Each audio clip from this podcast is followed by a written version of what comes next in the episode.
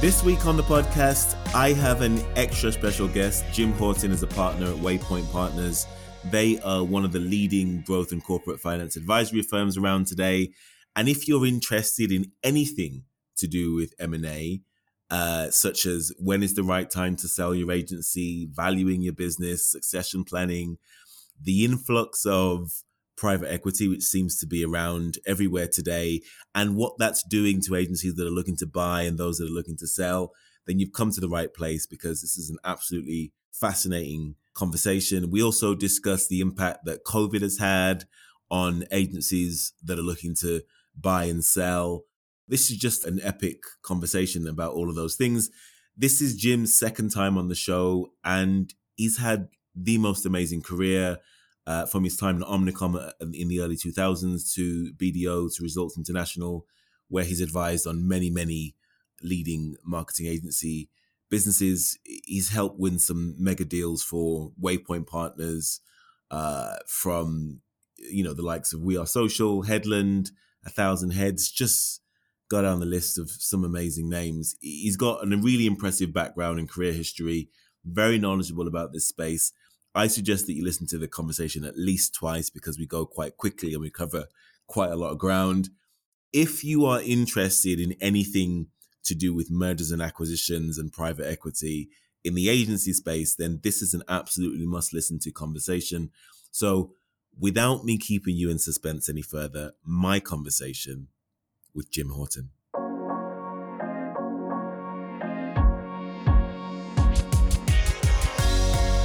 My extra special guest this week is Jim Horton. Jim has over 25 years of international experience working with and within marketing communications businesses on corporate finance, including M&A, exit planning, joint ventures, deal structuring, post-merger integration, and earnout management. I'm very much looking forward to the conversation. Jim Horton, welcome back to Agency Deal Masters. Nathan, it's great to be back. Thanks for having me again. Absolute pleasure having you back on the show. I thought a really interesting place to start would be for you to give us a bird's eye view of agency M&A today and give us a picture of sort of how things have changed over the last 5 years or so. What types of agencies are selling their businesses? Who are the buyers? Who are the main players? And how has the space changed in the last few years? Yeah, I um thanks. It, and it's it's a great topic. I suppose I can do the 5 years or I'll take us back to maybe a couple of years since we since we last did this. But if we look back the five years, we were already in a place where this conversation wasn't really a big about the big marketing services networks. It was at that point, probably five years ago, really about the the management consultancies, particularly Accenture and Capgemini and EY have been pretty active as well. That whole field's widened out massively. That kind of that consultancy community that's in you know this industry, the industry that, that all of us on this kind of in this podcast community would be tuned into. So you've got software consultants, particularly in the space, alongside the strategy consultancies now as well. But they've they've sort of, as everyone kind of goes in cycles in M&A, that kind of early strong burst of kind of building out platforms has slowed up for most of those organizations. Not so much the software guys, but the strat consultancies have slowed up a bit now and they're in the kind of next stage of M&A build for them, which is much more sort of targeted, almost kind of niche specific skill sets as opposed to scale build. So it's a slightly different phase of cycle for them. And the other thing that's really, really happened in the last, uh, particularly last two years, but on gathering momentum alongside the consultancy guys, just just got ahead of myself, is a private equity community hmm. that you know, we've seen we've seen lots of in the past, but really in the last two years, and I think it's it's true of our experience at Waypoint, but I think all of our advisory peers would have the same experience. Private equity, either direct investment from private equity firms or or businesses that are backed by private equity investment vehicles, you know, building big international platforms, either discipline specific or or more generalist, is completely driving the market at the moment. It's by far the dominant force. And I suppose the footnote into kind of what's changed in the last five years, and this might be a bit surprising for some, although their earnings announcements are starting to come out at the moment for the for the half year, is the networks are starting to come back a bit. Okay. I mean, it's a slightly different agenda for them. It's a bit of a reshape what they've already got kind of agenda, but they're mm. starting to come back onto the scene a little bit, whereas they've been almost completely absent for the last few years. Mm. Really interesting. Okay, so I want to start by talking about agency M&A first and then talking about PE, which I think there's a lot of confusion with agency folks, especially around what PE actually is and, sure. and, and sort of how it can help the business. But let's let's talk about sort of agency M and A f- first. Uh, from an agency's point of view, you know, if if they've got an asset that they've been building for the whole of their lives, sometimes um, there's a huge amount of emotional investment that's gone into building their baby. When is the right time for an agency to sell? Okay, so that that requires about a two day podcast rather than rather than the short form. But you've got 30 I, seconds. I, I think that yeah, okay, here we go. In my mind, and you know, there, there are different views on this. In my mind, good good businesses will and should always be led to define the right moment based on internal circumstances in their business rather than the external market. External market right now is as strong as it's ever been. In fact, probably as strong as I can remember. I've been doing this for 25 years or so. Uh, the difference between this market today and say 2007, when valuations were at a similar level and deal pace was at a similar level, was that 2007 was built off this kind of weird artificial debt bubble that then went pop on us the following year. But the rest of the external factors now look a lot like that. It just it's you know it's really it's a very frothy place right now. So market context is always important, but when's a good time? a good time should always be driven by, I think, a need and opportunity within a business or within a stakeholder group. And that might be the current owners of a business, it might be the succession team behind and around that founder group. But most businesses who've got a plan, and I think most good businesses have got some form of a plan, even if it's a loose one, ought to be able to recognize when they get to that point in their own cycle, irrespective of the external conditions, when there's an opportunity to take the thing on a level either it's the opportunity to, to be in the US, to develop a new product, to develop a new offering. There's a team that they want to develop. Generally, those sort of internal business triggers are the things that should tell somebody this is the time to pause and think about whether organic is the way we can or should do this. Hmm. And and in this current market, responding to that question in a way which is actually it doesn't need to be organic. We could find a cleverer, faster way of doing it. Doesn't necessarily mean you have to sell the agency, and this is perhaps linked into the private equity point, but perhaps you're not the right people to fund and bear 100% of the risk of, of taking on that opportunity. That's where this kind of private equity opportunity, I think, is demand from that community meets supply from the marketplace, where so much change in our industry and so much opportunity. But for so many people, when you have, as you say, when you've built something that's precious to you for 5, 10, 15, 20 years, you know, it takes real. I was going to use more colourful language, nerves of steel to you know to um, to really kind of take that risk and and put those 20 years of investment you know entirely on your own on your own personal bank balance. Tough. I was speaking to an agency owner the other day who had built his business for the last sort of 10 years, um, B2B agency owner. And they've gone through they've gone through a couple of different iterations or sort of differentiating sort of core service propositions. And they've arrived quite fortuitously at a point where the market seems to value more now what they they happen to offer. Uh, and it's quite accidental that they've sort of arrived at this point. They haven't intentionally sort of positioned the agency, uh, you know, uh, in in this way. It just so happens that because of the way that the market is sort of valuing more sort of ecosystem plays at the moment. It seems as though they're the only agency or one of few agencies that are positioned to to really uh, service top tier enterprise brands. So they're looking for investment at the moment to really kind of take them on to the next level.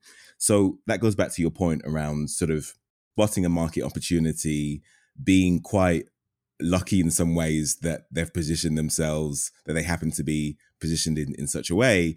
But because of the market opportunity that's presented themselves, they now have this opportunity to grow and take on investment to help fund the growth and the next stage of their business. Yeah, look, I, that, that completely resonates with me. Although clearly, I'd love to have the phone number of that person you were talking to and have a separate conversation with them. I think the essential difference between that you know, five year ago environment or you know looking back further the ten year ago environment is is M&A was pr- predominantly, and I guess the majority of transactions in the next 12 months will still mainly be of this type, was was mainly destination deals. So when you do that transaction, that you set yourself on a path to at some point you will be fully owned by another larger organization doing a similar or adjacent thing to you and you'll become part of that furniture and you know eventually probably your business and maybe your brand will sort of disappear that sort of destination deal was what almost all M&A was about a while ago. And increasingly, it's becoming a very important part. But there's more and more of exactly what you've just described from the person you were speaking to. I've got an opportunity to go to the next level. Don't want the destination today. I've got a lot of stuff I want to do for myself. But, in order to get there in the speed that I want to get there, I'm probably going to need some capital. And so my current, you know, trading cash flows will just take me too long to do it. So I want a burst of capital and look, frankly, if I'm going to take a big step change in my business and t- try and take it to the next level, but I spent 10 years building it, I don't want to. I don't want to do it without sort of de-risking a little bit on the way. I want to cash in some of the value that I've built, so that I kind of the, private equity community has this kind of slightly slightly irksome uh, expression where they talk about people, you know, private equity deals creating an environment of good deals where people are, you know, get up early in the morning to come into work and, and do that, to take it to the next level, but they're not staying up all night worried about it. And that's the kind of that that's the dynamic. I think if you're if you if you're taking a business to a next level internationally or pouring millions of pounds into product development, that's going to keep you up all night. If someone else has actually put the money in and you've taken some money out along the way, you can at least kind of be slightly more philosophical about you know the risks that you take alongside the opportunity. So yeah, it's, it's exactly that kind of B2B conversation you are having that from a supply perspective is driving creating the opportunities for the private equity investors because they're not by definition they don't offer that, destina- that destination deal. That's not what it's about. It's buying something a business with growth potential, with momentum, with an opportunity that you can you can validate you know, through diligence and through expert advice and putting money into it, you know, taking an educated bet and and often, frankly, not contributing much other than the capital, mm. but you know, contributing the, the peace of mind and the capital to allow someone to get on and do it. Mm. So, so let's say that an agency owner has come to that decision; they are ready to sell. How should, how much should they sell their agency for? How how do they think about valuing their business? That's uh, another it's, an- another, it's another two-hour podcast. yeah, well, yeah, that's a lifetime's work. I think the, the the, the first thing to do, and of course, all buyers are experts at, at the counter argument for this, but from a seller perspective, you want to really be thoughtful about your where you think the best business opportunity is for your company, but yeah, where your asset will will have the best opportunity to grow. I think being thoughtful is a really important thing that does two things for you. One, it allows you to think about what the value is. And two, it allows you to think about the value of the business under the new ownership regime, if you like. It's probably a poor word to use, but in that, you know, in that new world. And to your question, always the way to think about what value to sell for is not what your company is worth to you today. Mm. It's what it's worth to the buyer once they once they are fully established as the owners of the business, be that a year, two, three years down the track. Mm. And that and that's the great art of negotiation because value should never be in what it is today in the hands of the current owner, but it's always about you know, the potential for what it can deliver over over the future on a sustainable basis. And therefore, you know, that looks really different in the hands of different owners for a management consultancy, strategy consultancy firm, you know, perhaps has the benefit to take an agency and basically sell similar services but on an entirely different rate card, there's a much different commercial opportunity than in the hands of the current owner. An agency selling into a big international network would probably, should probably expect, always would have expected that there would be some sort of at least soft client synergy and integration synergy about being part of something bigger, which would create more revenue opportunity and, and more margin efficiency. So value really is kind of context specific, should be context specific. Mm. And, and people who, who know me know that I'm absolutely have a pathological hatred for people asking me a slightly different question to the one you asked me. Mm. The question I hate being asked because it's so one dimensional is what multiple is the right multiple. Mm. And you know, when I get asked that question, thank God I didn't ask that question. Well, it, well, yeah. I mean, it, but it's a great. It was my next one on the list. ah, whoops, yeah, scratch that one. You know, what? Why is that the wrong question? There are and there are so many reasons why that's the wrong question because and you start with multiple of what on what basis? How do you define profits? Is it revenues? Is it historic? Is it future? How does a buyer help you with profits and growth? And and hold on a second you know what about the rest of the deal? You know the, the financial deal of course is is, is critical to buyer and seller because if there's not a sensible financial deal there just isn't a deal. But for most people the the financial terms are not actually the overall ambition of a deal they're a, they're a requirement. You know, part of the package is financially it must work. For most people, though, it's not that. I genuinely mean that. It might sound like it kind of, uh, you know, that's a sort of BS comment from a deal advisor, but genuinely for most people, the, the, the reason that they choose one potential buyer of a business over another is not financial terms, which in most cases will boil down to, you know, sometimes you get outliers, the valuation's based off the same broad economics for agency businesses. So valuations tend not to value hugely widely, not the headline terms. It's the it's the rest of the package. What does it mean for me? What is the client opportunity? What is the opportunity for my team, for talent development, for building the thing? And that fuels the profits that drive incremental value. So yeah, that, that yeah, asking about multiple is definitely it's definitely not the best question. and how to think about value is is, is really complicated. But if you understand your business well and you understand its market, and you've got a view as to where you might be able to take it over the next three years, I think trying to look any further out than three is frankly pretty challenging. If you've got all of those ingredients, I think you can have you can sit down. You have a pretty sensible view on value in the hands of different you know partner uh, partner groups potentially. What surprises most people about selling their businesses? Honestly. It sometimes it's actually fun. Mm. I think for most people, and and and, and I suppose if you, if you ask if you ask the question at different points in the cycle of selling a, selling a business, what surprised the most? I think the answer varies over time. I think from our previous conversation, you might remember I had a fairly long shift at Omnicom where I mm. ran their M&A program outside North America. And, and I did a sort of mini MBA thesis on this on this kind of question well, what surprises people and how does it work? Where does it work and where doesn't it? Going into a deal process, people think it's going to be stressful, all about the numbers, mm. and a kind of real sort of hard fought financial battle. Mm. And actually, pretty quickly they get surprised that it's not that. It's a chemistry thing. It's a it's it's it's a business thing. That's a big surprise to people. Mm. It shouldn't be, but it's because again the the financial thing is the question of what's my company worth is something that people, I'm sure, spend a lot of time dwelling on. But actually, when you're thrust into the you know, spotlight and you're talking about it, it's non-expert territory for almost all agency owners, and it's kind of terrifying. But actually, when it comes down to it, that part it doesn't take care of itself, but it is secondary to the business fit and chemistry conversation, which then drives the value piece, and that surprises most people. Then they get surprised that actually it's pretty hard work selling your business. It's pretty it's a pretty pretty rigorous process. Hmm. And hope and hopefully hopefully they get surprised that post deal actually it's not all the horror stories that they heard from people down the pub. And it's you know as always with everything in society, uh, you know bad news stories travel faster and wider. And there are you know the number of times people have said to me, well, you don't hear it so much anymore because the networks have not been, you know, as present in the last few years. But all these horror stories about earnouts not working out and and uh, and and what earnouts feel like.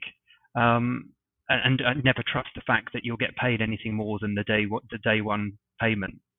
I've never experienced mm. never experienced any of those things, and nor have any of my clients. And um, so uh, look, I think there are there are a number of surprises along the way. I, I, I don't uh, happily they tend not to be unpleasant surprises. I suppose that's probably the best way mm. to respond to your question. Mm. Let's talk a little bit about private equity because this is the term that's on everyone's lips. It seems as though it's come out of nowhere in the agency space in the, in the last in the last few years. As you said, it was the big yeah. networks that had dominated for a very long time, and then the tech yeah. companies, and then all of a sudden Uh, a lot of people are talking about private equity. Let's define our terms and demystify this for everyone. Yeah. What is private equity? And what what do some agencies think it is, and what are some of the misconceptions? Yeah, yeah, okay. So, so I think the in order to do this, we we have to be able to use a word that Brits are very very worried about using, and kind of it's, it's almost a sort of shameful thing that like money. Money is something we have to talk about, and none of us like doing it. It's just not natural to us. Um, but you know that's the central answer to your question. Hmm whether network, consultancy, tech firm, all of those, I used the term before, a, a destination place for people selling a business. So the fundamental structuring around those transactions is buyer buys to own and build forever. So that's the plan. You know, it's it's a forever part of the furniture. Those businesses are almost all publicly owned businesses. So they're all they've all got shareholder bases, but those bases are kind of you know anonymous through the stock exchanges. But they're all accountable to their shareholders for financial performance. But it's a different return model. Those shareholders are generally looking for annual dividend payments that you know, mm. pay the big pension funds that own these companies. Mm. So that's that's the model that was dominant. In recent years, as in, the investment community has looked for other ways to drive returns, and with stock market performance being, you know, potentially kind of risky and government bond performance being, you know, patchy at, at times as well, where else can we deploy money smartly? So private mm. investment, and we use the term private equity, but private investment, private money, and, and what private equity firms generally are, 90 plus percent of the time, is they are firms of professionals that have got relationships with large financial institutions that have secured funding commitments from big international pension funds, for example, pledges of money to them to create funds. And each fund might have seven to 10 year sort of lifespan. And in that seven to 10 year period, the, the investors, the, prof- the, this professional community, the investment vehicle, has undertaken basically when they've got the pledges of money, they've undertaken to try and achieve certain levels of financial return in over that period of time. So they'll use the seven years, 10 years, whatever the kind of predetermined period is to deploy the capital and to realize the capital. So they'll go buy the agencies and they will also help those agencies grow so they can be exited at the kind of target profit level in order that then when you get to the end of the seven years or the 10 years, that you can return the funds to the investors with, with the profit margins they'd expected to be to be deployed. And most of the PE firms will be running multiple funds at once and each fund they go out and raise will be based on the success of previous funds. So they need to be kind of showing consistent performance, uh, investing successfully, i.e., getting their hands on good, interesting businesses, helping them grow, and also selling them at a at a multiple of what they bought them for first time around. Mm.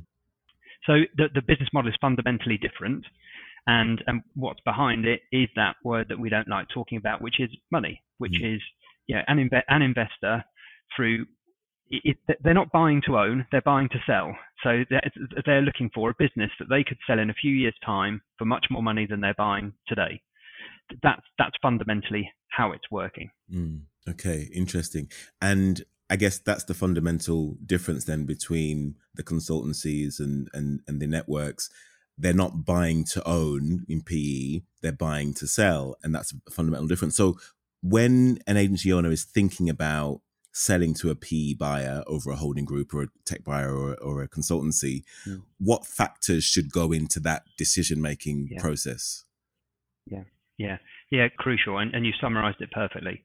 So that current ownership group should, I think, should be should be should be thinking about if my business has something that feels like a significant dramatic probably stretching it too far, but but a kind of step change in the business, an opportunity that is a demonstrable big change that requires investment capital or that requires me as a current owner to de-risk. But I, I feel really confident that if I if I just had the access to the capital, I could take this business and I could double the size of this thing in the next three to five years. That is, on the face of it, that's perfect private equity territory. Hmm beneath the surface, the the question as a as an owner you have to be thinking about at that point you also need to answer is the what, what would the private equity owner be selling in a few years time because it's fine that it's a business that's twice as big as it was at the time they bought it i mean that financially sounds amazing but that business has still got to be on a growth path at that exit point. So the, the, the crucial second question is who's going to be running this thing in three years' time? Mm. And quite often, what happens in in that um, you know dramatic period of change, that step change thing, or and particularly when you see UK businesses moving into the US, when they do get it right, the US side of the business quickly overtakes the UK side of the business. So you might have a kind of UK founder, CEO, or, or board today, and in three to four years' time on a PE exit, you might well actually have a different chief exec, and they might be based out of the US, for example. So it, it could look really different, really, really different. So that kind of opportunity for step change is what kind of typically demarcates private equity relevance versus other strategics. And, and it's that if you're selling a business into the destination buyer today, but you've only done half your work, you're underselling it. You're, you're, selling, you're not selling it at full value, and and potentially you're not selling the business in its best shape to go into that owner either. So you said earlier that the agencies have to sort of plan for well who's going to be running the business in the next sort of three to five years and what does that conversation need to look like? What have you learned about the importance of having a clear plan for management succession?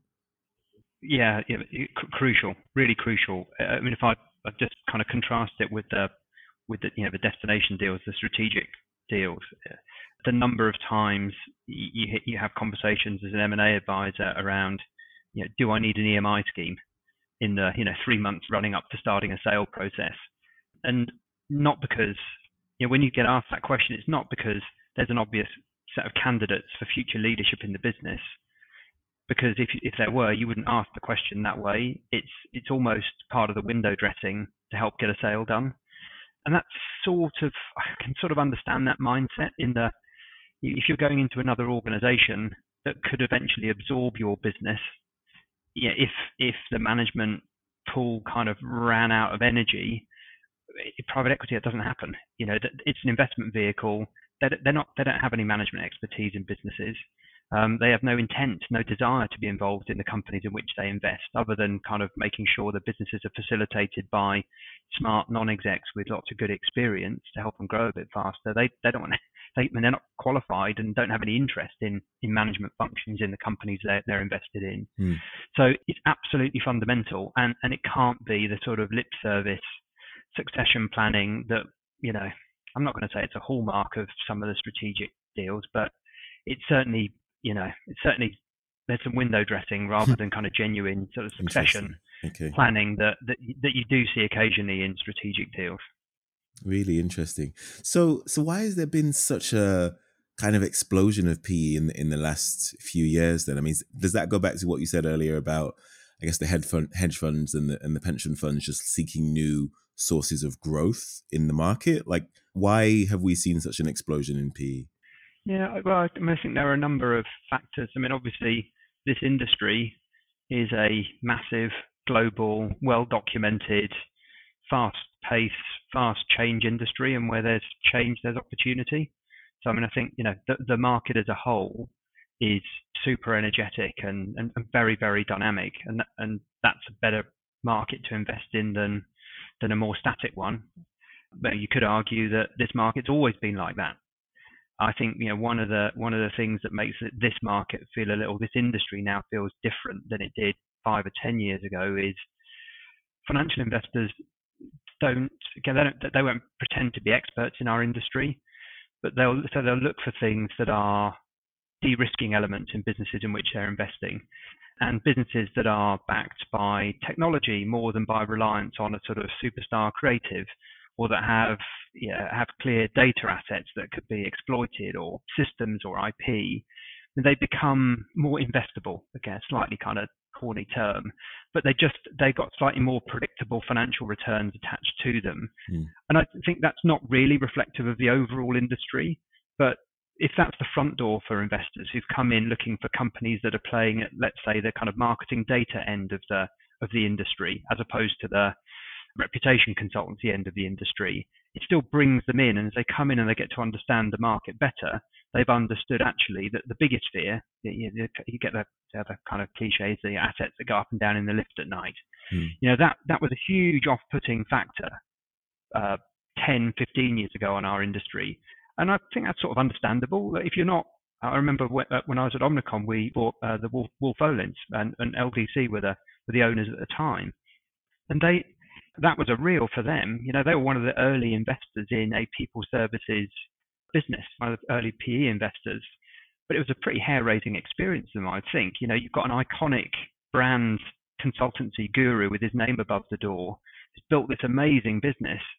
I would think then there was very, very little private equity precedent in the UK at all, some a bit more in the US. So they were real kind of trailblazers. But now, I mean, frankly, if you look around a reasonably high proportion of some of the bigger, more successful UK agencies and European agencies, they've got private equity in in, in there as, as part owners of, of the business. Mm. So there's a bit of the herd mentality as well. If I look around me, my peers are all in this and, and they're doing a decent job of it and making good returns on the money they're investing.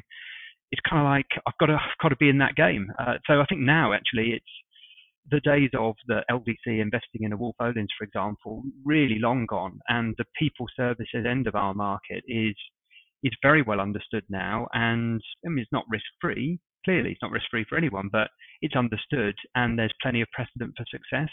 And you know, you always get those FCA adverts telling you that you know past success isn't a you know indicator of future mm. performance or whatever the thing is that you hear at the end of all the financial services adverts but it isn't. But you know what? It does build a bit of confidence, and there's enough of that kind of benchmark confidence level that says really dynamic global industry, big amounts of budget, not going anywhere. Society is moving more digital. Companies are engaging more directly with consumers than they ever have done before. Mm. This is going to be an industry that is going to be successful. It's always been successful. It's more relevant now than ever. Mm. And I look around at my peer group and this firm's just invested $100 million here, and this one's invested $300 million there. Oh, and look, Martin Sorrell's doing the same thing here, having left WPP, and he's using public money, but you know, it's it's it's the same kind of play. It, it, there's too much success for anyone in the PE community to ignore it now. Hmm. Really fascinating thanks for giving us this um, in-depth insight into into sort of the changes over the last few years. It's been it's been really enlightening. I think a good place to end before we get into our favorite questions would be to talk about a recent deal that Waypoint advised on. So you you advised on the um, on uh, Headland. They're they're an agency specializing in financial and corporate reputation and, and public affairs. And they secured a minority investment from LDC, the private equity arm of Lloyds Banking Group. What does that investment mean for Headland in the way that they think about the future of their business and they think about sort of the next step in their evolution. Mm. Yeah, it's um, it's a pretty good. I don't want to blow their trumpets if Dan Mines is listening to this podcast. I don't want to make him too feel feel too good about himself, but it, it's a classic, in my mind, a classic case study of of the ingredients that make for successful PE because it is about it's about confidence. That's an organisation that has, has just had tremendous success in, well, really sustained success over the last seven, eight years, but really its momentum's been gathering over the last few years. You know, terrific team, really established market positioning, all those hallmarks of a real kind of best in class business and with tremendous growth alongside that. And an incredibly um, self aware and forward looking leadership team that dedicates itself as a leadership team, really, and certainly certain individuals are specifically full time focus on this, on where they are going in the future. They're not they're not content with today, and they're not complacent about today. And Dan, who I referred to a second ago, the managing partner, it's his full-time job is thinking about how they continue to build and develop that that business successfully. So they they could see they'd reached that point the, the management bench in the business unbelievably strong, ambitious, young, motivated, and there's a huge opportunity, not with a particularly fixed path, but with lots of kind of clear potential routes for growth. But the kind of thing where you have spent, you know, a decade building a business up, that doing that entirely at your own risk, it just doesn't make sense. You know, at that point, you want to allow other people within the business to participate more in the future growth of the business and, and you bring in a you bring in an investor to help you you know fund the, the risk investment you'll take for that growth.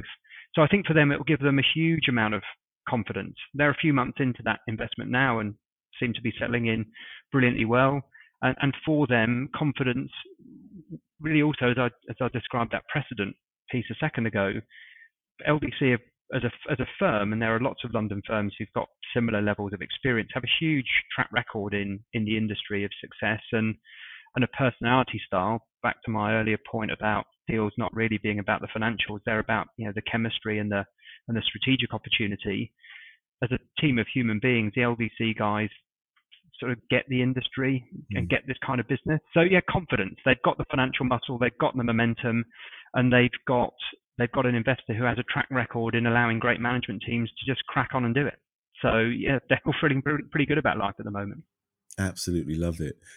I can't let you go without asking our favorite questions. These are the questions that we ask all of our guests. So I'm going to pick some of these. I think you remember this from the first time that we spoke. I do. No, this is oh, this is terrifying. This is terrifying, isn't it? it is because you don't know what I'm going to ask. Because I'm going to ask you very different questions to what I asked you the last the first time. So uh, the last time we spoke, in between then, we had this slight this little pandemic thing that's been going on. Yeah. W- what have you been watching on Amazon or Netflix, or what have you been streaming that's good that's kept you entertained through this period? This this is probably um, probably doesn't necessarily suit the um, professional advisor kind of. I should be talking about I don't know some sort of Churchill documentary, I guess. uh, I have to confess, and I it, it became in the end a bit of a yeah. Well, yeah, it became in the end just a, like we we just sort of toughed it out. So every evening at nine o'clock, my wife and the kids and the, and the dog and I get on the sofa and and sit in front of a Netflix box set We've just actually we're just about to start season three of Fargo, which I'm absolutely loving. But Brilliant. before we got into Fargo, we had just done every single episode of Marvel's Agents of Shield, and I've got to tell you that I think I think there are about 130 or 150 episodes. You're joking me. Where do you find the time? Well, I, well, uh, it's been a, it's, you're right. It's been a long pandemic. after about age, after episode 100, you recognise every set is just recycled from like three episodes before. I mean, it's just anyway, I'm sorry if anyone's uh, tuned in from uh, from from Netflix. Yeah, wow, yeah, yeah. I, I don't I don't put you and and that series together in my in my mind, Jim, when I'm thinking about Netflix documentary, uh, Netflix series. So thanks for sharing that. What have you been reading that's good, or what books do you tend to go back to time and time again that have been influential in the way that you think about markets and M and A and agency growth and all the stuff that we've been talking about? You know what? Again, another confession I shouldn't be making because life as an M&A advisor is pretty all-consuming. Um, you know, it's generally a generally a sort of 12ish hour day, and generally, you know, not five days a week. When I'm not when I've not got my head into client challenges or kind of or general market stuff around the business, I tend to switch out of it entirely. Mm. Um, and I'm I'm a bit of an obsessive around um, political history, particularly recent American political history. And, and the family and I just came back well a couple of years ago from a stint living in the states, and we were there when mm. when Trump was elected. So I've spent a lot of time reading uh, accounts from inside the White House from you know from from that four year nightmare. Yeah. Uh, and but but the experience of reading those now with him gone, and I'm sorry, shouldn't mix politics with this, should we? Such a different experience from when the guy was still there, and there was a terrible prospect that he might have continued. Sure. Uh, so I enjoy reading those books now with kind of morbid fascination. Yeah. More than more than I did when eh? when that was an ongoing problem for the world. When it was our reality. Yeah. So President Biden now is six months into, into his administration. Very safe pair of hands. It doesn't really seem to be too much angst or mm. anxiety or sort of eh, salacious news stories coming out of the White House. On one hand, do you slightly miss Trump? Just for the just the entertainment that we were getting on a daily basis? Uh, I. I, I think you know everyone's experience of reality is very personal to them, based on you know their own personal circumstances and the way their you know the brain their brain's been tuned over time. I didn't find anything about Trump entertaining actually. Okay. really? End. I, I, oh, I, right. I, you know, not even just to mean, laugh at, and just I love well, I love the Saturday Night Live sort of you know parody sketches, but um, no, I, I yeah, uh, because again the M&A advisory world can be quite can be quite high intensity, quite high pressure, and sometimes can involve some fairly tetchy, even you know unpleasant conversations. And actually, when you switch, when you step away from those from your desk in the evening, yeah, Marvel's Agents of Shield sometimes feels like a nicer place to put your head. Is this all you need? fair, fair point. Fair point. Okay. And my final question, Jim, what do you know about the world of PE today that you wish you knew 20 plus years ago when you first started in the beginning of your career? Probably the same kind of thing I wish I'd known about the kind of the, the marketing services M&A world full stop. I you know, I guess I wish I had wish I'd been able to predict where it would be today because I think um, a lot of us were quite dismissive about its role in helping agency businesses grow when it first came onto the scene. But now that it has proven itself on the whole to be a you know to, to be a successful template you know, model, I think a lot of us would have embraced it more openly, and you know it might have been able to do more good around our industry more more quickly if we had. Great place to end. Jim, thank you so much for doing this again. Absolute pleasure. Uh, hopefully, the next time we meet up, we won't have had something called a pandemic going on in the middle. God, hopefully so. We have been speaking with Jim Horton. He is currently a partner at Waypoint Partners. If you enjoyed this conversation, then you can head over to Apple Podcasts where you can listen to over 136 such conversations we've had with world class leaders in the agency landscape. Please email me at nathan at we would be unable to do our show without our very own deal masters. Sarah Spence is our production assistant. Tyler Ballard is our booker slash editor. Krzysztof Błaszczyk is our executive producer. I'm Nathan Alibaba. You've been listening to Agency Deal Masters.